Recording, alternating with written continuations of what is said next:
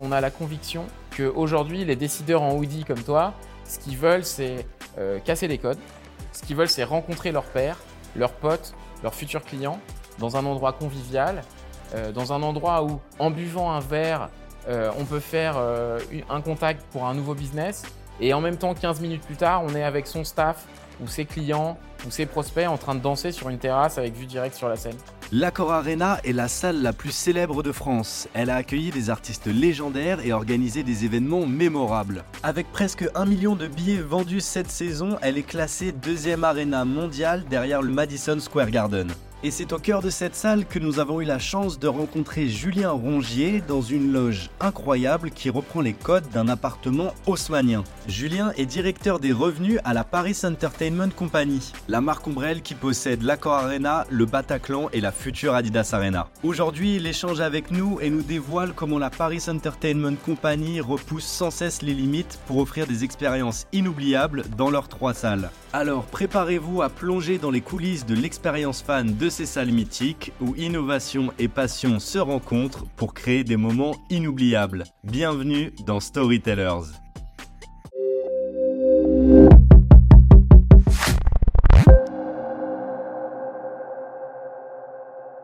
Aujourd'hui, nous avons le plaisir de recevoir Julien Rongier, directeur délégué à l'Adidas Arena et directeur des revenus à la Paris Entertainment Company. Bonjour Julien, bienvenue parmi nous. Bonjour. Euh, merci beaucoup d'être là et de, nous accueillir ici. On n'est pas dans le studio habituel dans nos bureaux, on a la chance d'être euh, à l'Accor Arena. Mais en tout cas, merci beaucoup de nous inviter et de faire partie de ce podcast. Avec grand plaisir. Euh, pour commencer, justement, est-ce que tu pourrais nous parler un petit peu de, la salle dans laquelle on se situe? Parce qu'on est à l'Accor Arena, mais on est en même temps dans un salon. Est-ce que tu peux nous en dire un petit peu plus? Oui, ouais, bien sûr. On a... quand, quand, vous nous avez appelé pour parler Fun Experience, on s'est dit quel est le meilleur endroit pour parler Fun Experience et et l'appartement euh, vue scène euh, de l'Accor Arena, c'est particulièrement le bon endroit pour parler de Fun Experience, puisqu'on a recréé euh, dans les conditions du réel un appartement haussmanien. Alors, il n'a pas vu sur la scène le fleuve, il a vu sur la scène de, tous les artistes qui se produisent à l'Accor Arena. L'objectif ici, il est très simple, c'est faire vivre une expérience qui n'a jamais été vue dans une salle de spectacle. Tout simplement. Et on a même, on a carrément le hall d'entrée avec les petites boîtes aux lettres, etc. On se croirait vraiment dans, euh, dans cet appart haussmanien. Donc euh, je pense que c'est assez bien réalisé et l'effet qu'on a eu avec l'équipe en arrivant ici, euh, je pense que vous avez bien rempli en tout cas cette partie-là. et donc aujourd'hui, on va parler principalement de ce sujet, de la fan expérience. on a la chance de t'avoir avec nous pour, pour parler de ça et d'avoir la Paris Entertainment Company pour qui tu travailles, qui est donc la marque Ombrelle qui a les trois salles qui sont le Bataclan, euh, l'Accor Arena et la future Adidas Arena. Exact. Donc, euh, donc aujourd'hui, on va parler principalement de ça. Et d'ailleurs, veuillez nous excuser pour, euh, pour potentiellement le bruit que vous pouvez entendre derrière. là, l'Accor Arena, elle est en pleine préparation pour les Rolex Paris Masters qui ont lieu la semaine prochaine. Donc, si vous entendez un petit peu de bruit, c'est tout à fait normal et on s'en excuse. Et d'ailleurs, est-ce qu'on pourrait peut-être parler un petit peu de, de, cet événement qui est en préparation des, des, des Rolex Paris Masters à la Oui, et, effectivement, euh, j'espère qu'on ne va pas vous déranger trop avec, euh, avec ce bruit, mais euh, à l'Accor Arena, il n'y a pas un jour sans bruit. Euh, L'Accor Arena, c'est 100, 140, 150 séances par an. Ok. donc si tu ajoutes le montage, le démontage, la trêve estivale, en gros, tous les jours à l'Accor Arena, on monte, on démonte ou on joue à un spectacle. les organisateurs sont, sont assez euh, je dirais, euh, prêt à faire des configurations toujours plus folles. Euh, donc oui, on est désolé, il y a un petit peu de bruit. Le Rolex Paris Master, c'est un des plus grands événements sportifs qu'on accueille sur, je dirais, le début de cette saison sportive. Dans le tournoi, dans, la séquence de, de, l'ATP des Master 1000. Donc effectivement, il y a un peu de montage partout dans la salle. On va pas, on va pas vous en vouloir normalement. Euh, normalement, ça devrait passer. Je pense que personne, personne vous en voudra et c'est déjà assez incroyable de, se retrouver dans une salle comme ici. Est-ce que justement, tu pourrais commencer par nous définir un petit peu euh, euh, ce qu'est l'expérience fan, comment, comment justement la Paris Entertainment Company fait pour créer des expériences fans hors du commun et fait pour redéfinir ce qu'est une expérience fan aujourd'hui? Bah, le, premier point, je dirais, il est, double. Le premier point de départ, c'est notre obsession euh, auprès euh, de Nicolas Dupeux, notre directeur général, de l'expérience client. On vient tous d'univers différents, euh, du monde du tennis, du monde de Disney, du monde du foot, du monde du rugby, de l'événementiel en général. Et on est tous, on a tous le vecteur commun d'expérience client, mais qui est aussi un mot valise. Tout le monde veut faire de la fan expérience, tout le monde est engagé sur ces sujets-là. Il se trouve que nous, c'est vraiment une obsession jour et nuit et on fabrique euh, le plus possible d'expériences clients tailor-made, uniques pour l'ensemble de, de, nos clients. Et le deuxième point de départ, pour fabriquer des expériences clients à propos, des expériences clients qui sont en corrélation avec les besoins de tous les clients, de tous les fans, de tous les passionnés qu'on accueille, c'est de les connaître et d'avoir une relation de proximité le plus possible avec eux, qu'elle soit physique ou qu'elle soit digitale. Ok, très bien. déjà, j'adore cette, euh, cette, manière de dire de créer, enfin de, vraiment euh, fabriquer, justement, j'aime beaucoup ce terme que vous utilisez, fabriquer de la, la fan expérience. Euh, et justement, comment vous faites pour, pour être aussi proche de, de, vos clients et de savoir justement quelles sont les attentes de vos clients? Par exemple, cette salle dans laquelle on est, qu'est-ce qui vous a fait vous dire que bah, un appartement haussmanien, ce serait, le, ce serait ce qu'un client aimerait comme fan expérience? C'est une question intéressante. Tu as, vraiment deux approches dans la fabrication de la fan expérience, qu'elle soit grand public ou hospitalité. Euh, soit on a des convictions, c'est-à-dire qu'on a une position sur le marché euh, qui est déterminée, et, donc du coup on a un discours, euh, et c'est tout l'objet de la fabrication de la marque Accor Arena, qui porte des valeurs, qui a une vision, qui a des objectifs, et donc on pourrait s'attendre à ce qu'une expérience client, une expérience fan à l'Accor Arena se déroule de telle et telle et telle façon. Donc ça, c'est un peu la façon où tu pushes euh, une expérience client euh, la plus exceptionnelle possible. Si je prends un exemple très concret sur le grand public, comment je fais pour avoir le meilleur burger possible par rapport à mes camarades, à mes collègues du Stade de France, de Roland Garros, de n'importe quel autre site événementiel, Vie Paris, etc. et puis, la deuxième méthode, c'est aussi... Bah, au contact de tes clients, de les écouter. Euh, tu parlais de cet appartement euh, Vucen. Le client qui est venu nous voir, euh, c'était un client un peu désabusé des hospitalités parisiennes qui nous a dit euh, euh, J'en ai un petit peu marre des petits fours, j'en ai un petit peu marre du maître d'hôtel, j'en ai un petit peu marre de faire la queue très longtemps à l'accueil de VIP de telle adresse. et ce que je veux, c'est me sentir chez moi et accueillir comme si j'étais à la maison mes clients donc on lui a dit, bah, c'est assez simple, si tu veux être à la maison, on va te fabriquer une maison. Tout simplement. Ok. Donc là, on est vraiment sur, sur une, une, une expérience euh, tailor-made, vraiment qui Absolument. est faite pour, euh, pour ce client-là, mais qui plaît au plus grand nombre aussi, parce que j'imagine que c'est quand même assez. Euh, je ne sais pas si c'est fait dans d'autres salles, si vous, êtes au courant, si ce genre de. Écoute, on passe pas beaucoup de temps euh, à screener le benchmark mondial euh, pour savoir si on a été les meilleurs, les plus grands, les plus rapides. Euh, a priori, on n'a pas vu ça ailleurs, euh, mais bon. Ça reste euh, unique en son genre quand même, même si euh, peut-être qu'on a d'autres salles de ce type-là. En tout cas, c'est assez impressionnant encore une fois à voir. et tu disais justement que, que, que, vous, à la Paris Entertainment Company, vous venez de, de, de, différents milieux, mais qui sont souvent en rapport avec le sport, avec la musique. Toi, personnellement, avant de, de rejoindre la Paris Entertainment Company, tu as travaillé pour des stades, dont le Stade de France, par exemple. Aujourd'hui, tu es à la Paris Entertainment Company, donc des salles de concert et de sport. Euh, D'où te vient un petit peu cette, euh, cette passion, si je peux dire, pour justement ces, ces, ces, ces lieux de spectacle C'est très simple. Euh, moi, j'aime le développement et le business.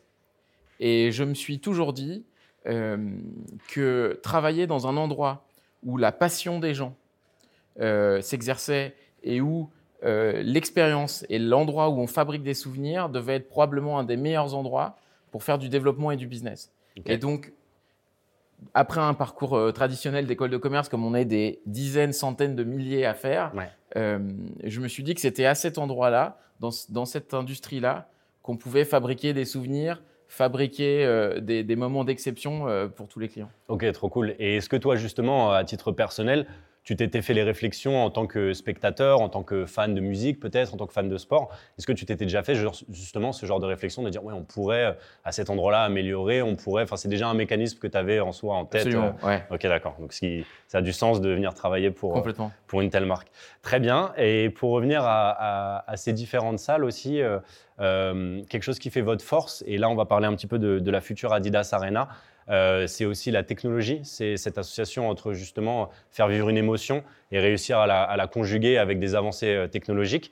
Quelle est la place de, de, la technologie, des nouvelles technologies dans vos salles, sachant que la nouvelle Adidas Arena a été qualifiée de salle Next Generation? Qu'est-ce qu'on entend par là chez vous? C'est important ce point sur le, sur le digital et les nouvelles technologies. Nous, on a une conviction double qui a l'air de s'opposer de temps en temps, mais qui en fait se complète très bien. Euh, la technologie, c'est le support parfait, le digital, c'est le support parfait pour faire vivre la meilleure expérience live analogique dans la vraie vie, pour le dire en français, de sa passion du concert, de sa passion du sport, de son équipe, de son artiste préféré. Et donc une fois qu'on a dit ça, c'est comment et à quel endroit on met la technologie pour débloquer des pain points. Euh, comment je fais pour trouver euh, dynamiquement la buvette qui a euh, la meilleure offre qui me plaît le plus et qui a le moins de fil d'attente. comment je fais pour m'inscrire sur les bonnes bases newsletter pour avoir accès de manière privilégiée à mon artiste préféré en amont, etc., etc., etc. Donc nous, on conçoit la, la digitalisation de notre relation client comme un outil d'aide à vivre le live euh, analogiquement. Ok, d'accord. Et donc ça, euh, typiquement, on, en parlait un petit peu en amont, mais ça passe par une application, par exemple, que vous allez lancer pour l'Adidas Arena. Exactement. Et justement, cette application, elle comportera quel genre d'informations, si on peut en parler Oui, écoute, on est en plein, en plein dans le chantier. L'Adidas Arena, c'est une salle qui va ouvrir le 11 février. Ouais. donc, t'imagines que là, on est plutôt en train de poser les sièges euh, que de, déployer les features de l'app. Sachant qu'on est en train de tourner en octobre pour euh, mettre un petit peu de contexte. Exactement. Et, à l'ouverture de la salle, on aura effectivement une app qui permettra à la communauté des fans euh, du Paris Basketball, qui sera le club résident de l'Adidas Arena, et de l'ensemble des fans qui vont venir profiter des événements de sport et de, de spectacle, de retrouver leur place, de pouvoir faire de la précommande, de pouvoir avoir le programme des festivités de notre lieu de vie euh, qui va se passer après, de pouvoir euh, chercher euh, en dynamique l'endroit, comme je le disais à l'instant, où est-ce que je peux trouver mes services, ma restauration la plus qualitative possible, la plus adaptée à mes goûts, et tout ça en real time. Ok, très bien. Pour rester sur cet aspect euh, nouvelle technologie et, très technologique, moi, à titre personnel, euh, une, petite question que j'ai, euh, voilà, j'ai déjà été de nombreuses fois à la Arena pour voir des concerts ou autres. on a eu la chance de pouvoir voir les chantiers de, l'Adidas Arena là, pendant qu'elle est en, construction. Est-ce que, est-ce que tu parlais de pain point, est-ce que ça va aller sur des pain points qui sont qui sont forcément focus expérience fan. Mais donc typiquement, moi, un problème que j'ai pu retrouver sans euh, parler de l'accord Arena, mais dans la plupart des salles de concert ou autres, ça va être le manque de réseau parce que c'est saturé, parce qu'il y a trop de monde. Euh, ça va être ce genre de problème-là. Est-ce qu'on vous en arrivez à traiter jusqu'à ces pain points-ci ou est-ce qu'on... Oui, tu as raison. La connectivité, c'est un des pain points euh, notamment de tous les milléniaux, c'est la Gen Z qui veut dire j'y suis, j'y étais, j'y serai, je veux une vidéo en 4K. Ça, je veux pouvoir mettre ma petite story. Oui, c'est normal, ça fait partie des usages et de l'expérience euh, augmentée que le digital euh, propose. Euh, on a une chance extraordinaire à Paris l'année prochaine, c'est qu'on va accueillir les Jeux Olympiques et Paralympiques. évidemment, ça ne vous a pas échappé. nous, on a une chance particulière dans ce dispositif, c'est qu'on va pouvoir accueillir sur nos deux sites, l'Adidas Arena et la Core Arena, euh, des disciplines olympiques et paralympiques. Euh, il se trouve que dans cette organisation-là, euh, est demandé aux fournisseurs d'accès et, aux grands groupes de la téléphonie de aussi faire un bond technologique dans les salles de spectacle, dans les stades. Comme tu le sais, avoir un lieu fermé avec 80 000 fans, 50 000 fans, 20 000 fans qui veulent faire la même chose que toi, ça pose des problèmes. c'est un chantier que on a mené avec euh, un opérateur téléphonique euh, ici euh, qui est terminé à l'accord Arena et puis ce sera fait aussi à la Didas Arena. Ouais, donc c'est vraiment chaque pain point est pris, est pris individuellement et vous travaillez là-dessus. Et justement, c'est un petit peu votre manière de, travailler à la Paris Entertainment Company. tu vas mieux le dire que moi, mais de, de ce, ce, que j'ai compris, vous vous servez justement de vos différentes salles un petit peu comme des tests et principalement l'accord Arena euh, qui est une salle alors, qui est mythique, qui est ici depuis euh, plus longtemps que la Paris Entertainment Company. Mais, euh, mais, justement, vous, tu me disais que vous en serviez un petit peu comme un bac à sable dans lequel vous faites des tests. Est-ce que l'Adidas Arena va aussi, j'imagine qu'elle va profiter de tous ces tests que vous avez déjà faits sur les différentes salles, donc Bataclan et Accor Arena. Est-ce qu'il va y avoir une sorte de ping-pong aussi avec cette nouvelle salle? Est-ce qu'elle va aussi servir pour améliorer l'Accor Arena? Ou est-ce que euh, bah, maintenant, voilà, vous allez être plus focus sur l'Adidas Arena euh Absolument, tu as raison, tu as, bien résumé notre euh, philosophie. Paris Entertainment Company, c'est effectivement ces trois salles que tu as citées tout à l'heure, le Bataclan, l'Adidas Arena qui ouvre en février, et puis l'Accor Arena que tout le monde connaît. L'Accor Arena, c'est un peu notre vaisseau amiral, c'est notre laboratoire à expérience client. C'est aussi l'endroit où on a inventé notre volonté à créer un lieu de vie autour de notre activité principale, qui est un lieu de spectacle et d'accueil d'événements sportifs. comme tu le sais, on a ouvert un bar sur le quartier pour boire un verre avec ses potes après un concert. On a ouvert un restaurant pour, pour la population riveraine, pour les business lunch, etc. On a eu la chance aussi d'ouvrir un espace de coworking avec Vojo. et puis, évidemment, la fête ne serait rien sans un immense club. Et euh, Fantôme a ouvert euh, ses portes il y a quelques mois. Tout ça, c'est euh, une stratégie de création de lieux de vie autour de nos, salles de spectacle et d'événements. Et, c'est ce qu'on va déployer à l'Adidas Arena, je dirais, dès le départ. Ici, on a un peu rembobiné en se disant, on a un équipement magnifique, il est en plein centre de Paris, qu'est-ce qu'on peut faire avec les espaces qui, qui sont à notre disposition? L'Adidas Arena, on l'a fait dans l'autre sens, fort de cette expérience-là. De quoi on a besoin pour fabriquer l'expérience client la plus cool, la plus à propos euh, pour l'ensemble de nos, de, nos clients. Donc euh, oui, tu as raison, on part de l'Accor Arena pour déployer notre stratégie à l'Adidas Arena. Mais l'Adidas Arena, ça va être aussi des nouveaux codes, euh, des nouveaux clients. Ça va être des fans de basket, ça va être un public probablement un petit peu plus jeune aussi, qui va attendre des codes différents et, par exemple, tu parlais de l'app tout à l'heure. Euh, l'app, on la déploie pour la première fois à l'Adidas Arena. L'Accor Arena n'en a pas. Euh, ça va nous permettre de faire un use case intéressant et de savoir qu'est-ce qui est utilisé dans l'app, qu'est-ce que les clients demandent.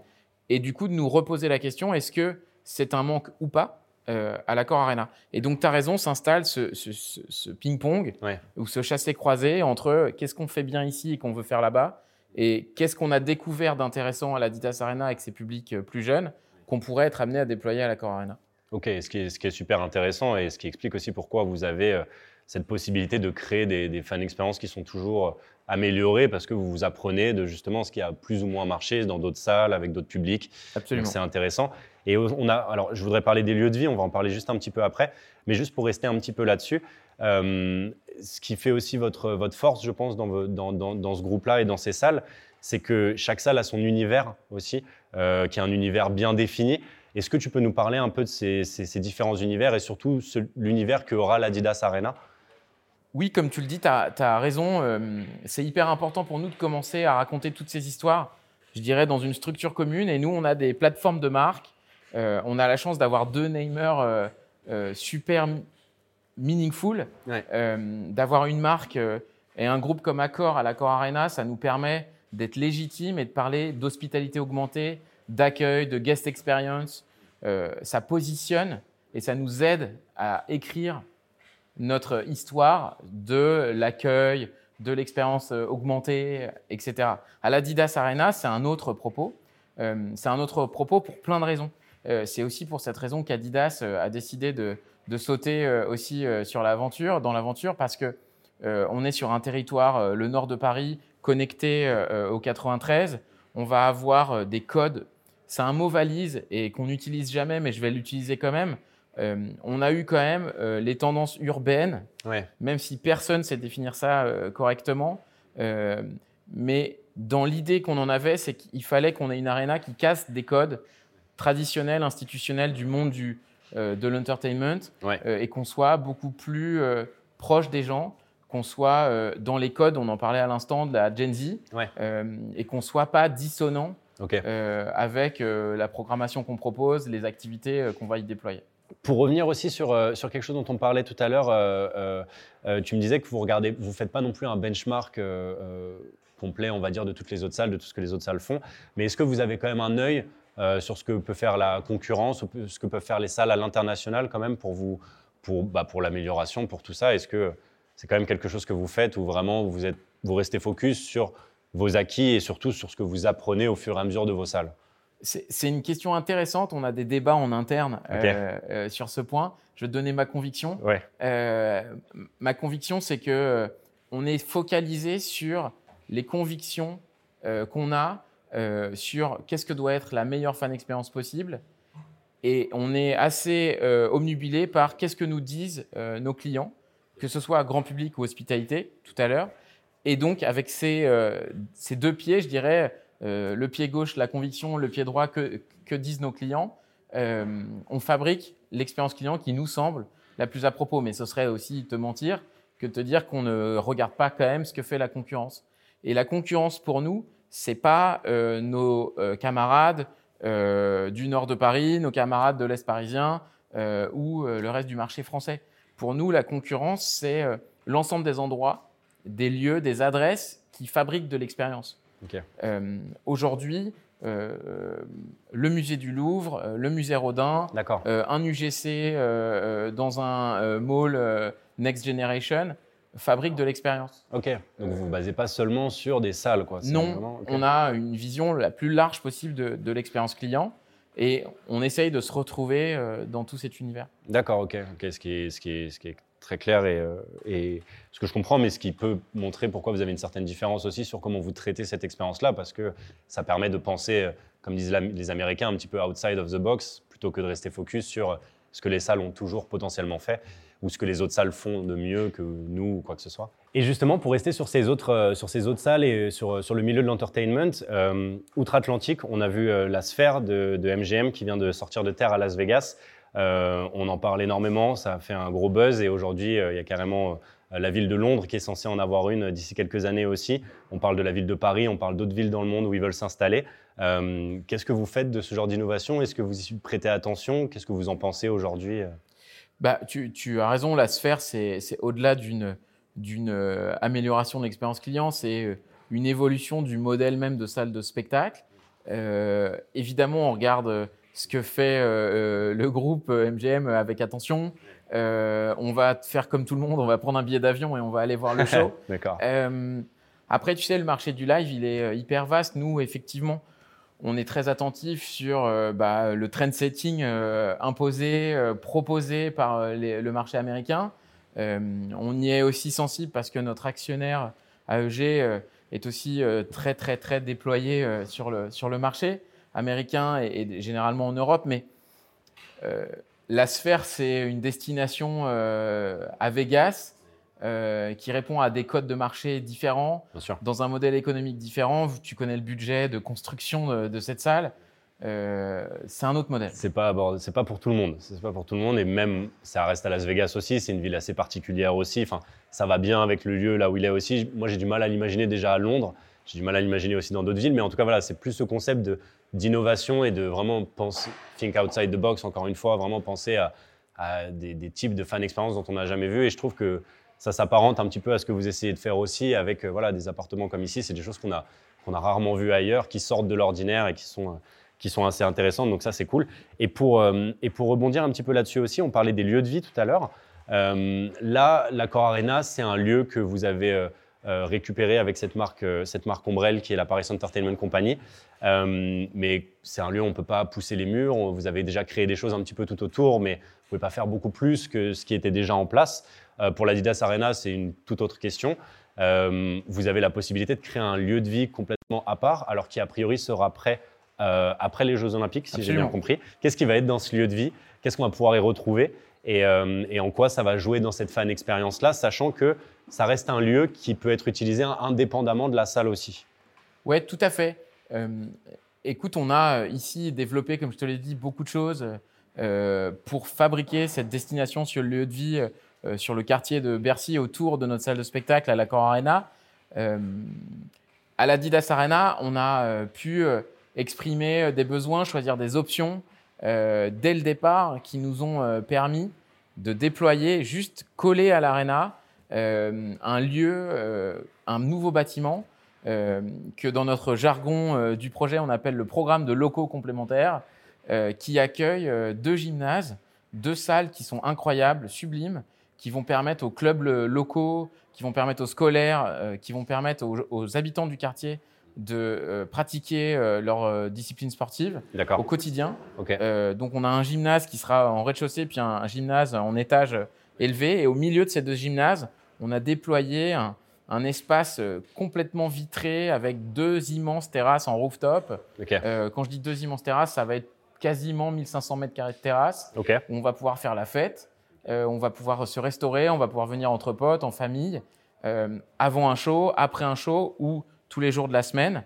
Euh, on, va avoir la chance, après les Jeux Olympiques, de voir se construire une immense université dans le quartier de, Porte de la Chapelle. Donc, on, espère que tous les BDE viendront réviser à, la, l'Adidas Arena. Mais notre ambition, c'est effectivement de créer un lieu de vie. C'est plus de 2500 mètres carrés indoor et puis quasiment 1500 mètres carrés outdoor pour y faire de la restauration, des fêtes, des événements, du retail. Euh, T'imagines bien qu'Adidas va, va y, jouer son rôle également. On va, faire des trucs assez chouettes avec Adidas aussi. Vraiment cette définition de lieu de vie euh, à proprement parler euh, au quotidien, d'accord. Ce qui est assez différent de, ce qu'on a l'habitude de voir euh, pour l'instant. Et justement, est-ce que, sachant que cette salle elle a été commandée pour les, pour les Jeux Olympiques, est-ce que vous, en tant que Paris Entertainment Company, vous avez une, une stratégie de que ce soit sur la fan expérience ou, au plus large. Hein. Mais est-ce que la stratégie est un petit peu différente avant les Jeux Olympiques, ou du moins pendant, et après les Jeux Olympiques pour, euh, pour la salle? Non, c'est pas vraiment un sujet de stratégie parce que euh, quand on va ouvrir à partir du 11 février, on veut euh, avoir déployé l'expérience Adidas Arena dès le départ. on veut que les fans soient chez eux dès le départ et que ce soit cohérent et consistant dans leur façon, entre guillemets, de consommer un événement.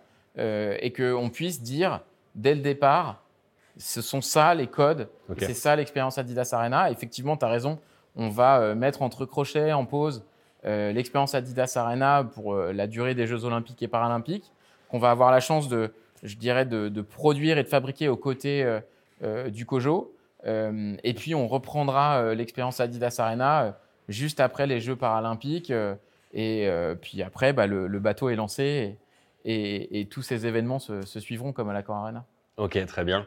Et pour, euh, pour parler un petit peu encore de cette Adidas Arena, euh, en termes de challenge, euh, donc il y en a un qui est celui de sortir à, la date prévue. Ça, c'est un challenge pour tous les nouveaux bâtiments, pour toutes les pour tout ce qui va sortir de terre et qui a une date précise. Donc, on sait que c'est un gros challenge pour vous.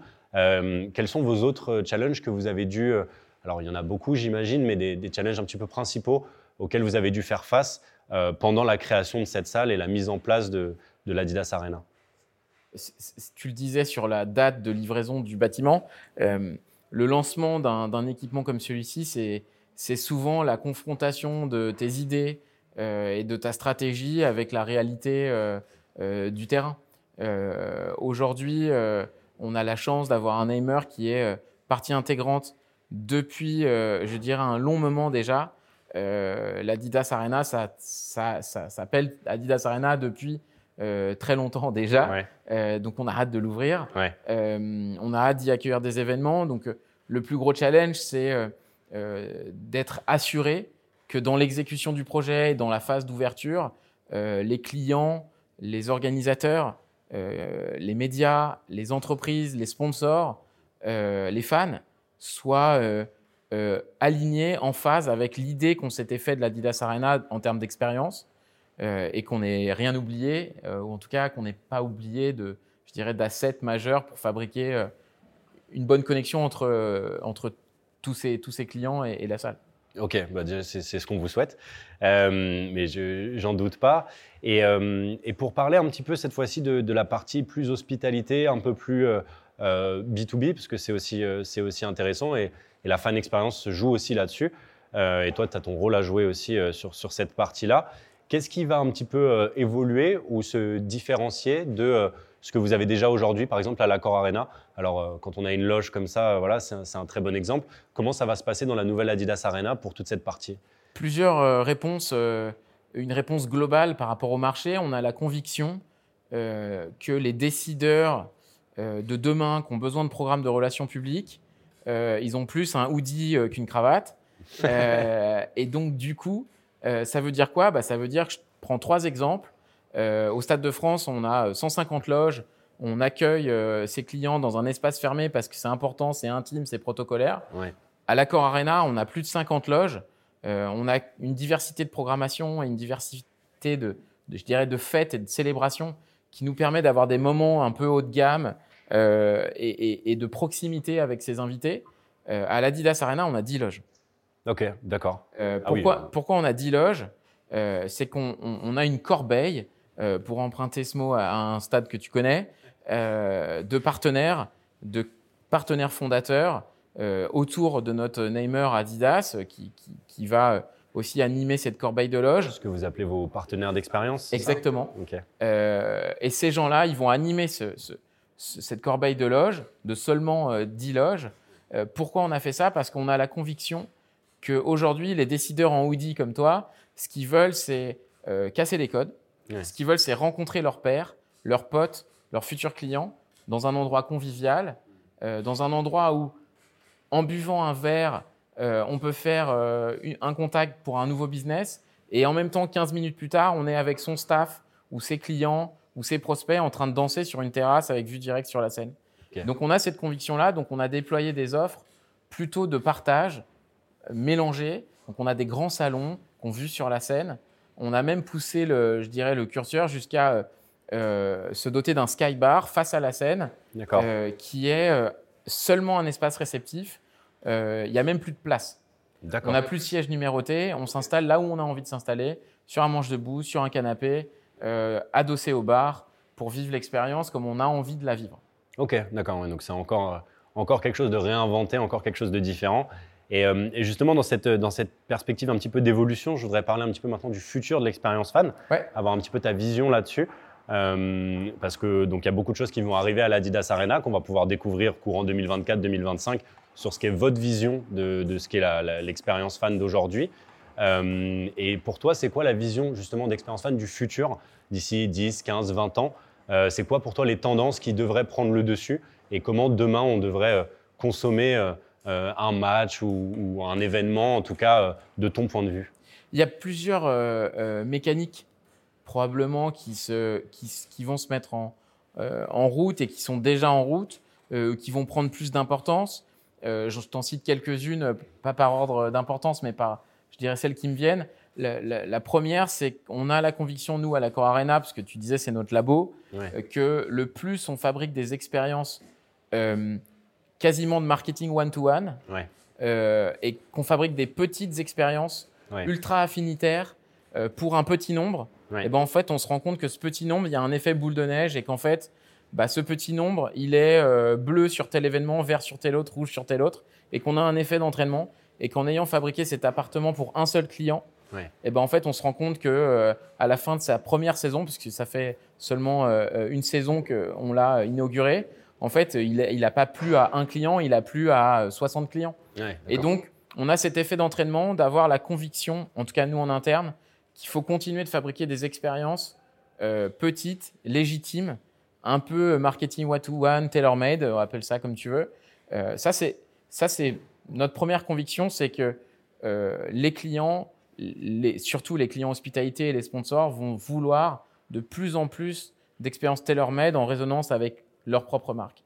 Euh, donc ça pose beaucoup de questions. Hein. Comment on fait du petit, du tailor-made dans une grosse euh, usine? C'est ça. Voilà, donc ça, on voit une salle aussi grande, on ne peut pas faire du tailor-made pour. Et ce que je te dis sur le client entreprise hospitalité, c'est également vrai sur le client grand public. Ouais. Euh, ça, c'est la première conviction. Notre deuxième conviction, euh, c'est que le client grand public et B2C mhm. et le client hospitalité B2B est de moins en moins clivé. C'est-à-dire qu'aujourd'hui, tu parlais de digital tout à l'heure, il faut qu'on soit en capacité, tous, dans notre secteur, d'accompagner un client unique, un client référentiel unique, pour parler un peu de tech, deux secondes, euh, et qu'on puisse identifier que bah, toi, euh, tu as été invité euh, par un grand compte tech en loge, que trois jours plus tard, tu es venu avec ta copine, et que trois semaines plus tard, je t'ai vendu un produit d'hospitalité expérientielle.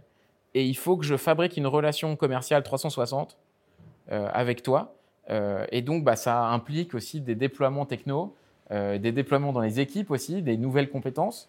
Euh, ça, c'est pour nous une conviction très importante. Le B2B et le B2C dans les années à venir vont se mélanger. et puis, la troisième, je dirais, troisième axe qui, nous, qui, nous, impose, qui va s'imposer à nous, plutôt, c'est aussi l'impact.